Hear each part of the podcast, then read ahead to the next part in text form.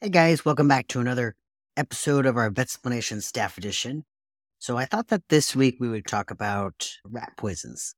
So there are tons of different types, and we're going to focus this week on the anticoagulant rodenticides. And then in the, the coming weeks, I'm also going to be talking about other types of rat baits as well, because we just have so many of them. So let's like start out with what a coagulopathy rat bait is, or an anticoagulant rat bait is another way that you might hear them called. So coag means to clot, and then opathy means a disease or a disorder. So that means coagulopathy would mean a condition in which like a patient's blood could not clot. So think about like when you cut yourself, your body naturally forms a blood clot just to stop that bleeding. You don't have to do anything to make your your blood clot. This doesn't just happen from cuts though in your skin, like it also happens in other parts of your body your vessels are constantly breaking down and your blood is immediately using your clotting factors to seal up those blood clots so that it can fix the body. So it's like the body's constantly doing it as well. So you use up a lot of clotting factors that way too. If a pet gets into some sort of coagulopathy bait, this will lead to them having like prolonged or excessive bleeding because they can't make a blood clot. So now Rat poison, or more technically anticoagulant rat baits or rodenticides, are precisely that. They like they are designed to kill pests or mice or rats, whatever you want to call them, by preventing the blood cl- from actually clotting.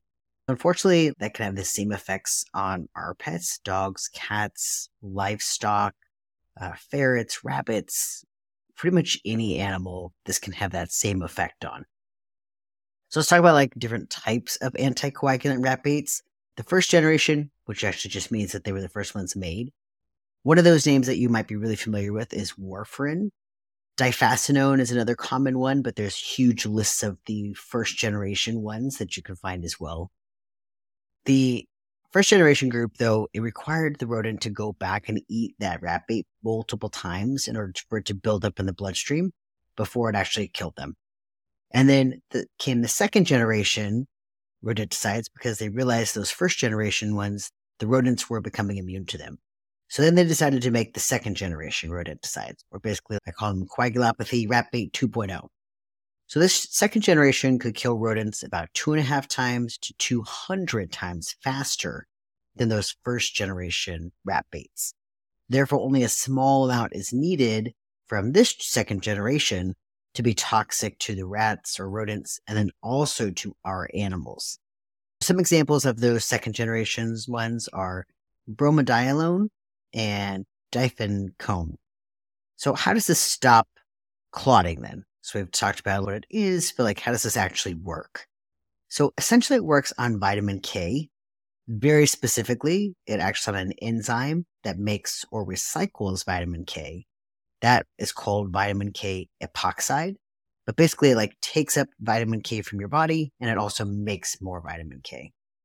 So vitamin K is super important for these parts of the blood clot to be made.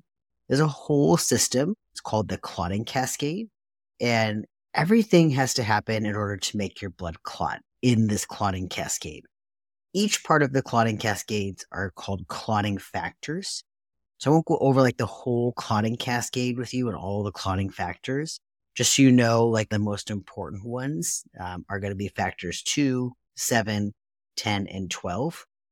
You would think that this would just be like an order of numbers, right? You're like, okay, one clotting factor one activates clotting factor two, clotting factor two activates clotting factor three. But of course, it wouldn't be science if it wasn't more complicated than that.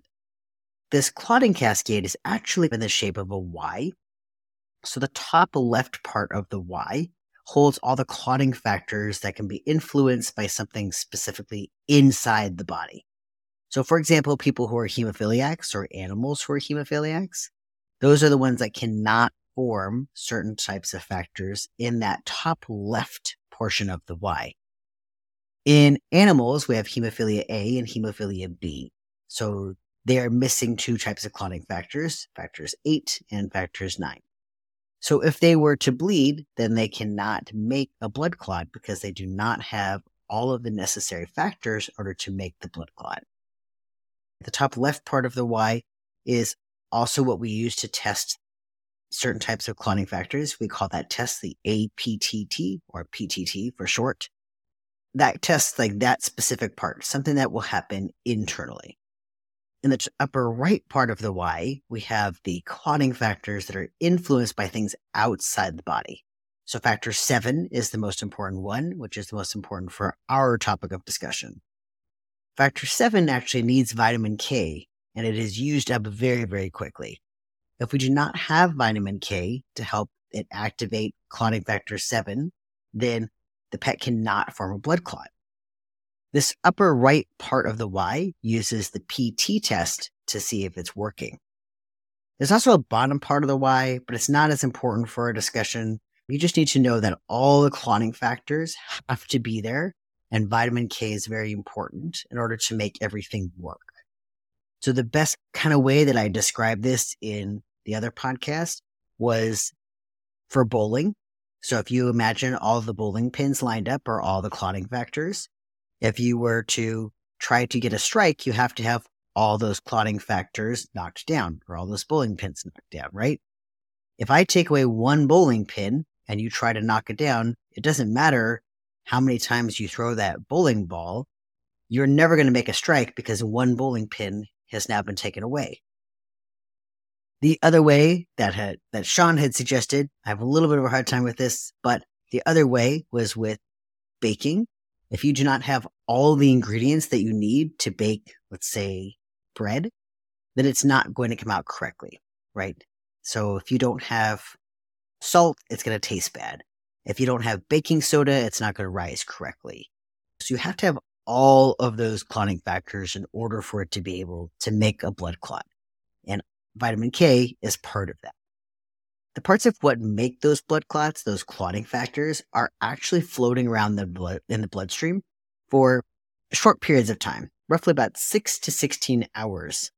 If your body can't make more of the clotting factors, then in about 24 to 60 hours, so one to five days after ingesting the rat bait, the body cannot make more clotting factors and it cannot reuse vitamin K. And so therefore the blood clot cannot be made. So this is what makes this really tricky for the anticoagulant rodenticides. The symptoms do not appear immediately. It can take up to 24 hours and up to five days after ingesting the rat bait for those signs to actually show up. The ideal situation is, is that we are able to know for sure that the pet had gotten into it. They bring them in immediately and then we can treat them from there. But that doesn't always happen. So let's talk about some of these symptoms and like diagnosis and stuff. Let's say that the pet had gotten into it and we knew immediately that it got into it. So they were able to rush down. They brought the package to tell us that it was a coagulopathy rat bait or an anticoagulant rat bait and we induce vomiting. So we give them apomorphine or we give them the Clevor drops, induce vomiting. They will hopefully vomit up some of that rat bait. And then afterwards, we can usually give them vitamin K supplementation to go home. We'll talk about vitamin K and stuff in just a minute. But that has to be that they had eaten it within about four hours of coming in. Any more than that, then we most likely are not going to get a lot back. And when it's 24 hours after that, we have a whole different story. So again, we'll talk about that in just a bit. So let's say everything goes well. We make them vomit. We're able to give them the vitamin K. So with the vitamin K, they'll, they'll usually get it for about two weeks to up to a month. This is super, super important for anybody who is discharging these patients. When we give them vitamin K, they have to give it with a fatty meal. Most of these drugs that we use we typically talk about just, it'll typically say don't give with food, like Denamarin and things. But this one has to be given with food. Otherwise, they cannot uptake it very well. They will not absorb it into their system because vitamin K is a fat soluble vitamin. It needs a fatty meal in order to be stored into a fatty place. We definitely want to give it with a fatty meal. I'll even tell people to give it with like cheese or to give it with canned food or give them AD to go home with. They may have diarrhea from this, but it will absorb the vitamin K better. It is super important too that they don't miss doses. Missing one dose is probably not going to be a huge deal, But when they miss two doses or three doses, I've definitely seen those pets come in bleeding. So we don't want that to happen. We want to make sure that they are giving it. You know, depending on which anticoagulant they got into, usually we'll give them for about two weeks to a month. If it's the first generation, usually needs about two weeks versus the second generation ones usually need them for about a month.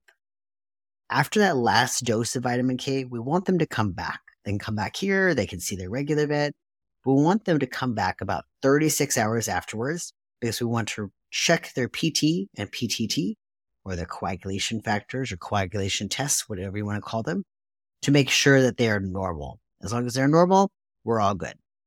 This is actually one of my favorite rodenticides because of this. This is so easy. We can just make them vomit, give them vitamin K, check their blood in about a month. No problems, right? As long as we can catch it on time, we actually don't have that many issues with it. Versus some of our other rodenticides, they can have big problems with them. So this one is great. If we can catch it on time, if somebody calls in and they say, Hey, I think my dog got under a rat bait, tell them to bring the package down immediately, bring it down, We'll make them vomit. Hopefully, just give them vitamin K, and then we should be good. So now you might be wondering what this clotting test is that we were talking about.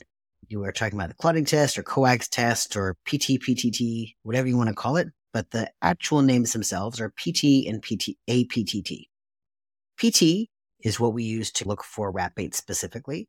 It stands for prothrombin time. And APTT stands for partial thromboplastin time. I'm sure that's very confusing because you're like, we've not mentioned anything about prothrombin and partial thromboplastins. So we're going to kind of like talk about how vitamin K relates to all of these things.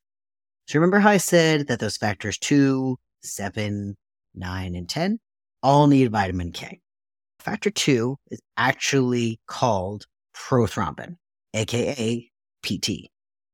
Factor two is extremely important because it has to change fibrinogen into fibrin.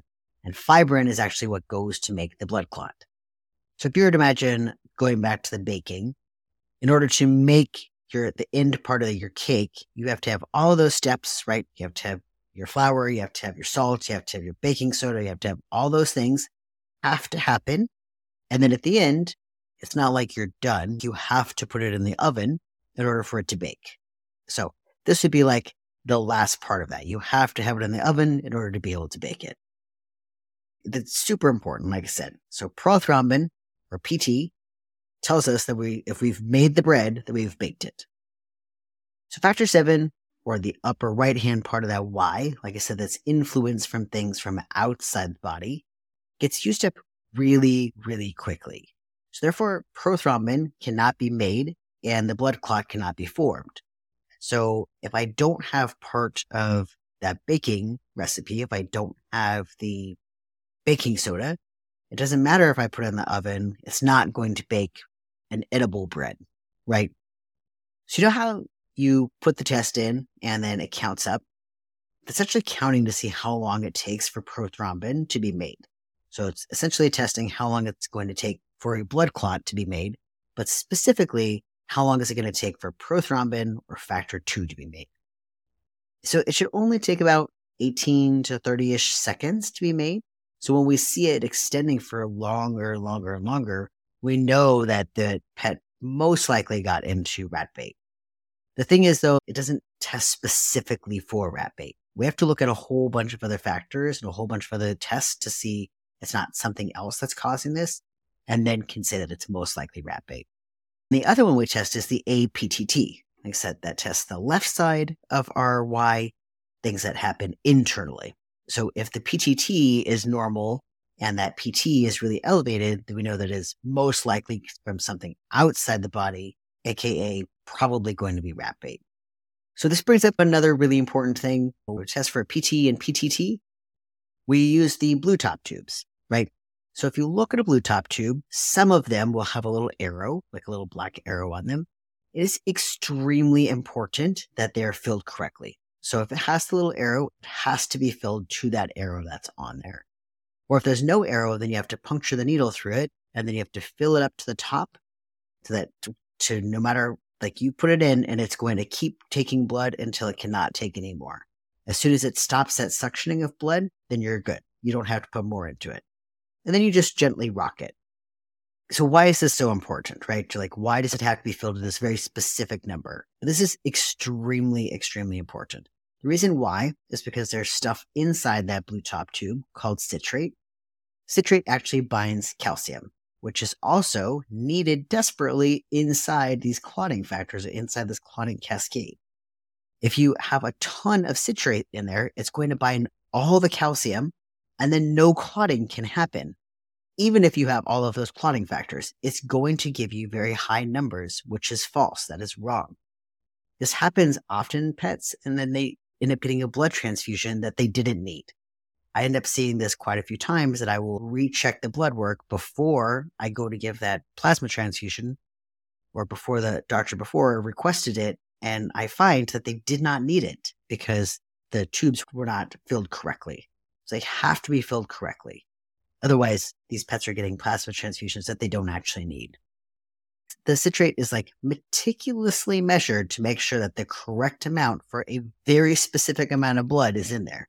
That way it only binds some of the calcium, not all of the calcium. Please make sure to fill it to the arrow or fill it till it cannot pull any more blood. Also remember for those who are new to drawing blood or new to drawing for some sort of coagulopathy problem, that you need to, if they have any sort of bleeding problem, you start seeing bleeding from the nose, legs, urine, feces, anything that you do not draw from a jugular vein, that you only pull it from a leg. Reason why is because a leg I can easily put a very tight wrap on to try to make sure that we hold off enough to hopefully be able to form some sort of clot. Versus if you do it in a jugular vein, you cannot hold that vein off well enough to be able to form a clot. And that pet could bleed to death because of that. So do not draw it from a jugular. You need to draw it from a peripheral vein. If it has been more than 24 hours, then some of these tests that people will likely run are going to be things like CBC, so looking at the um, complete blood cell count, meaning we're looking at red blood cells and we're looking at platelets. We've talked before about platelets and how they're really important to make a blood clot as well.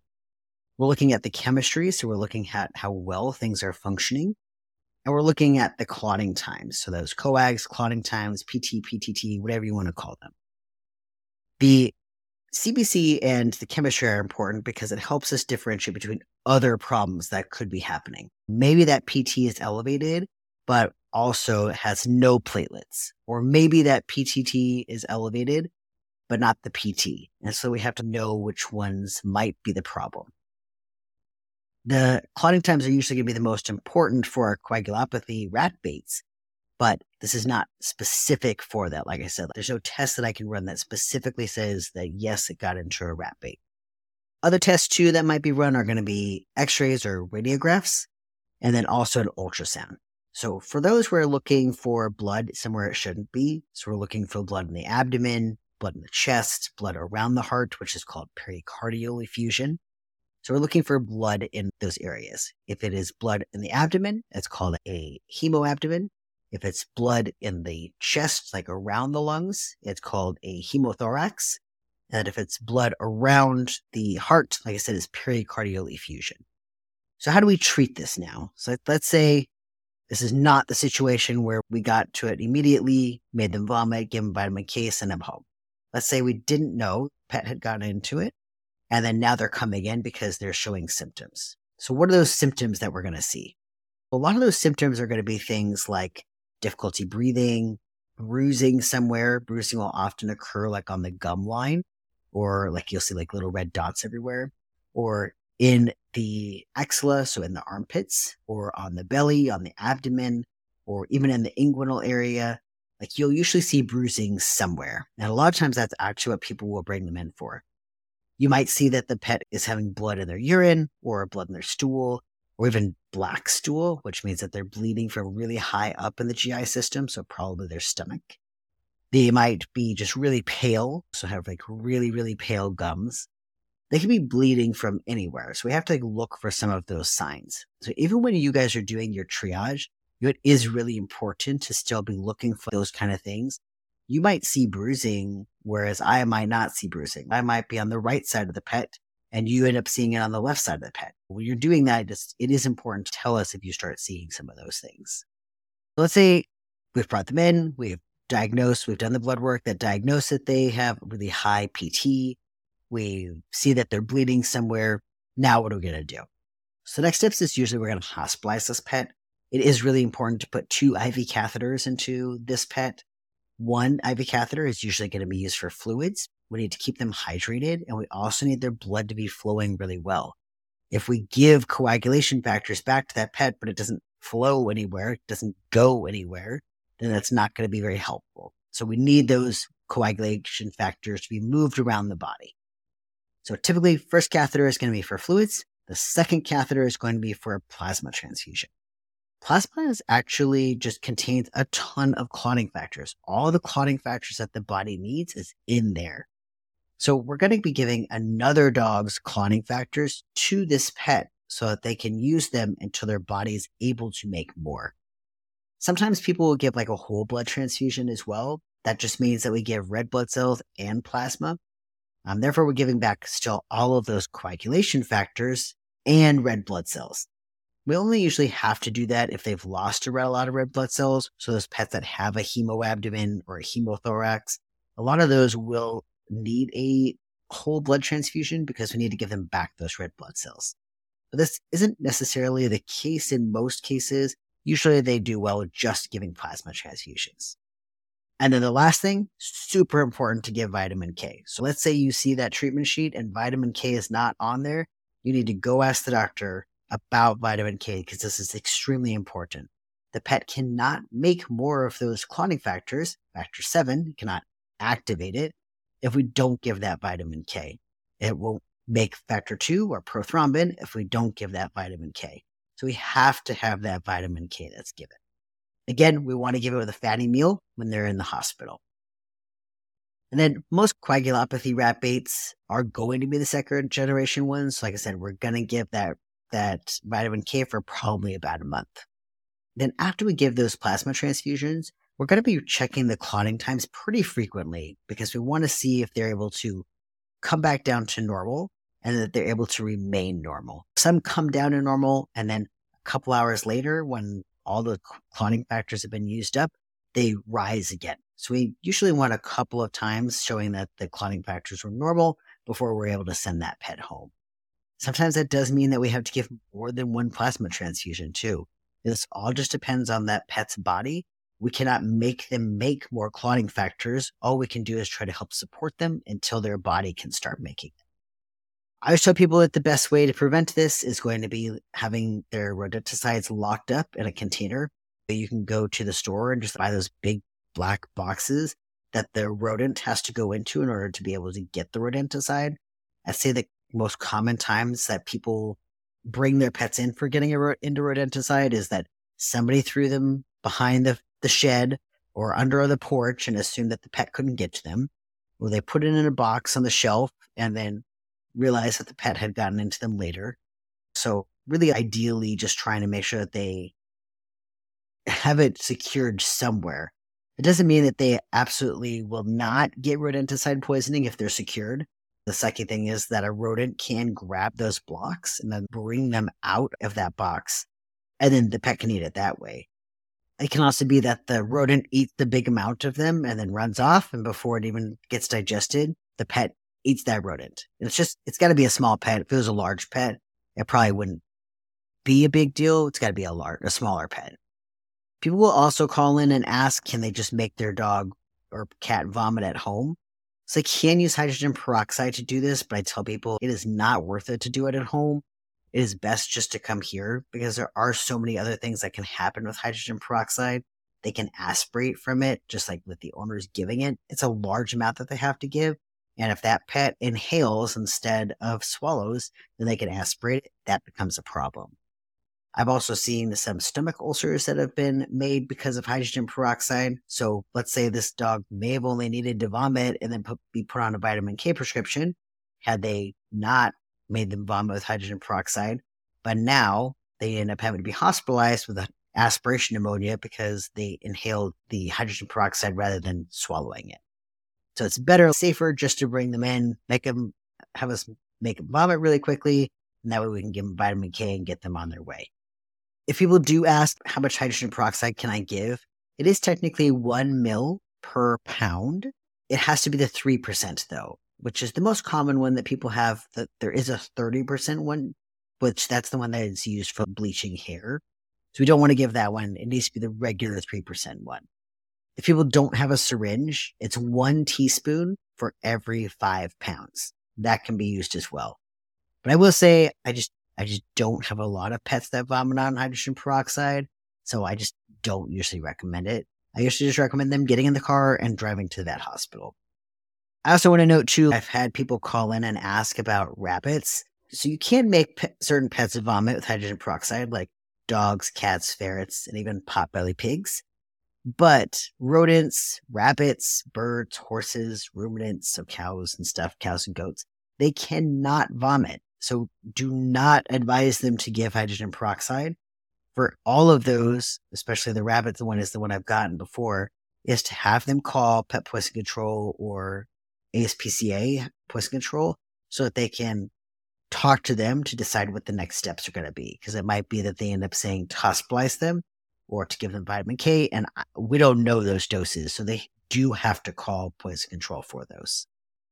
Also, a special note for cats, we give apomorphine and the Clevor drops for dogs. Those do not work for cats. Usually you have to give like dexdomitor for them or xylazine for them, which even when we give them, it's not always successful. So we try the best we can to try to get them to vomit it up, but it doesn't always work.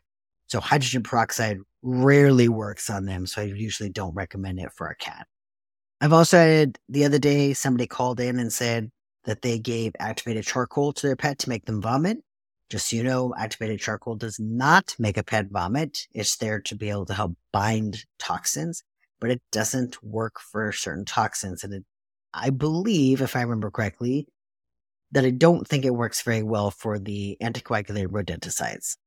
There's no reason to give the activated charcoal. It's not going to make the pet vomit. Really, it just needs to be decontaminated, meaning we make them vomit and then give them the vitamin K.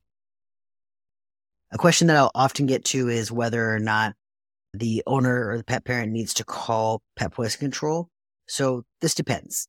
They should 100% bring in that box. If they have the box that it originally came in, they need to bring in that box. Reason why is because there are lots of different companies that make lots of different types of rat bait. So Tomcat, for example, they make every single type of rat bait and they all have the exact same packaging. So it's very common for people to show a picture of Tomcat and be like, this is the one that I bought. You can see this is the exact picture. That doesn't matter. That, that exact picture will be on the same one as an coagulant rodenticide It'll be the same one for a calcium binding rodenticide. It'll be the same one for neurological rodenticide. We treat all of those very differently. So we have to know what kind of package it is. We have to know what the active ingredient is. If they have some sort of like, they can show me on Amazon in their cart, then that's fine. But otherwise, they need a picture of that box or they need to have somebody bring in the package. The other thing is that people will sometimes just look up and see that it's like a gray or green or blue block. And they're like, can't you decide, can't you like figure out what it is just by the fact that it's a blue block? But again, impossible because each one of those different types of rodenticides is made from a different color. So it's not like one color means anticoagulant and another color means neurologic. They all are the same. So they just give it a green or blue color so that, that way if they do vomit it up or they do poop it out, that you know that it got into something. Otherwise, the other thing too is that it's not just blocks. So it's also like baits, these like little pellets. It can be from powders. It can be from wax blocks. Like it can be from a lot of different things that actually th- that make these rat baits. So it doesn't have to be those big blocks that we think of. Another question that I get is there anything that's not harmful to pets, like any rodenticides that are not harmful? There are some that claim to be not harmful. So Rat X is one of them. What it does is it coats the lining of the rodent's stomach and the rodent's intestines. So it kind of blocks the brain signals from telling the rat that it's thirsty and to drink water. So essentially, these rodents just die of dehydration. Luckily, like our cats and dogs, their intestines are much, much longer. So therefore, it's less of a chance that it's going to hurt them. But I will say, if you have three pound chihuahua and eats like a whole bag of this rat X, then I do think it would probably be pretty dangerous if that was the case. So, you know, is it mostly not harmful? Yes. Is it completely not harmful? No. All right. I know there was a lot on rat baits. The unfortunate thing right now for these anticoagulant rodenticides is that a lot of them are starting to not be made anymore, even though this is probably the easiest one to fix. A lot of them are going to be made into these other really bad ones, which we're going to be talking about later. So that kind of sucks because, like I said, this can be such an easy thing to fix with just making them vomit and giving them vitamin K. But now we're having to deal with a lot of other types of rat baits that are worse off than this one. All right. I'm going to tell you like two stories real quick. So one of them is like this fact that I talked about on the Vetsplanation podcast. It's about warfarin because I think it's super interesting. So this all started with a farmer. He had a dead cow and like a big old glass of this bloody urine that he brought to this research lab. Hey, my cows keep dying and they keep having this bloody urine. And the only thing I can think of is that it might be this moldy clovers that are near them. So the researchers like started running tests to try to figure out what was in these clovers to see if there was something that could be causing this bloody urine and for all these cows to die. And they found a bunch of chemicals that might contribute to it. But they found a very specific isolate called number 42 that could be so potent that it could kill these rodents that they were experimenting on. So those first rodenticides were made in like the 40s by the research foundation, which is called the Wisconsin Alumni Research Foundation, or WARF for short. So W A R F, WARF. They were investigating like how to get rid of this rodent problem and came up with the drug warfarin. It's just named after WARF, the research company. After they, they figured out this could be used as an anticoagulant rodenticide, they're like, great, we're going to start putting this out so we can kill more rodents. And this shouldn't hurt any of our animals. Those rodents started to become more immune to these drugs like warfarin. And therefore they would start, they had to start making better rat baits, more potent rat baits that would kill faster. Now we're starting to get into ones that are going to kill animals faster. So the second generation of rat bait comes out and lots of other types as well. But once they realized they had this chemical, they started to see if could we use this in human medicine as well. They're like, we can make a heck of a lot more money in human medicine than we can in rodenticides. So they started to like try to talk to a lot of the doctors about using this for people who have had strokes and for heart attacks. But doctors were like, hey, hey, you want me to give something that kills rats to my patients and you think that's going to save their life? So they were really hesitant to give these to their human patients. They did do testing on human patients and found like dosages that could work for them. But it wasn't really until President Dwight Eisenhower had a heart attack. He was given warfarin and it saved his life. Then doctors are like, oh my gosh, you just saved this president's life with warfarin. This is definitely something that we should put more into and use as a more safe and effective treatment. So now they started using it for medical purposes. There are less people now who are on warfarin, but the experts estimate that there's about 100 million prescriptions that still go out each year for people who are on it. So I just think it's super crazy that you could have this drug that started out as a moldy clover that killed a bunch of cows, but then can save lives at the same time. Just super interesting. All right, the other story I'm going to tell you about now is going to be a personal story of mine. So I know that sometimes people get frustrated when we teach. It takes longer to teach our students. It's, it's, we don't go as, as fast as I normally would, or you're frustrated with the fact that they don't know things. But if we don't do that, then these people are not going to learn these things. So my two things are one, when I was a technician, I didn't know if, that I wanted to be a veterinarian. I, at first, I had an idea that I wanted to be a veterinarian when I was younger, But when I was a technician, I wanted to know so much more. And those doctors that I worked with just couldn't give me these answers. They couldn't tell me why they thought that something was an obstruction on x rays. But they couldn't tell me why certain types of blood tests went up, which to me, I didn't understand. I didn't understand why they couldn't do that because I was like, this is something like you went to school for. This is something you should know. You can tell me that BUN and creatinine are for the kidneys, but you can't tell me why. So I, I just needed to know those things. And it wasn't until I realized that I just needed to know these things that I actually ended up going to school to be a veterinarian. The other thing is, though, that when I was in vet school, I planned to be a general practice veterinarian my freshman year, my sophomore year, my junior year. That was my plan. I was going to be a general practice veterinarian when I got out of school. It was going to be something that I could have, could just work like a nine to five job, see my family, and be with them.